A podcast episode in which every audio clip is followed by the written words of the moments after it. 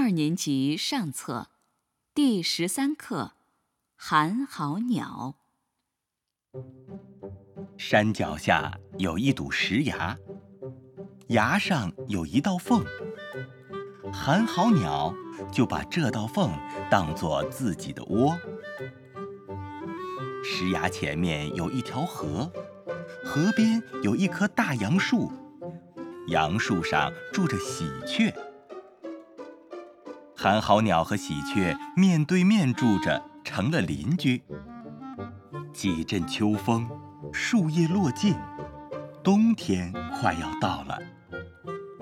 有一天，天气晴朗，喜鹊一早飞出去，东寻西找，衔回来一些枯草，就忙着做窝，准备过冬。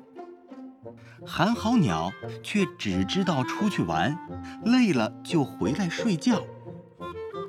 喜鹊说：“寒号鸟，别睡了，天气暖和，赶快做窝。”寒号鸟不听劝告。躺在牙缝里，对喜鹊说：“傻喜鹊，不要吵，太阳高照，正好睡觉。”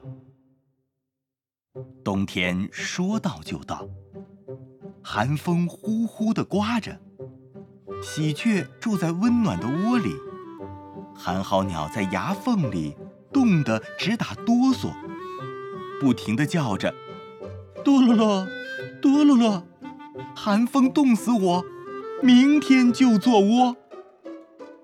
第二天清早，风停了，太阳暖暖的，好像又是春天了。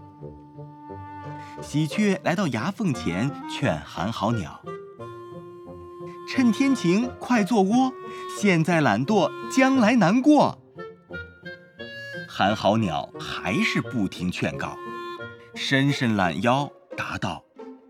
傻喜鹊，别啰嗦，天气暖和，得过且过。寒冬腊月，大雪纷飞，北风像狮子一样狂吼，牙缝里冷得像冰窖。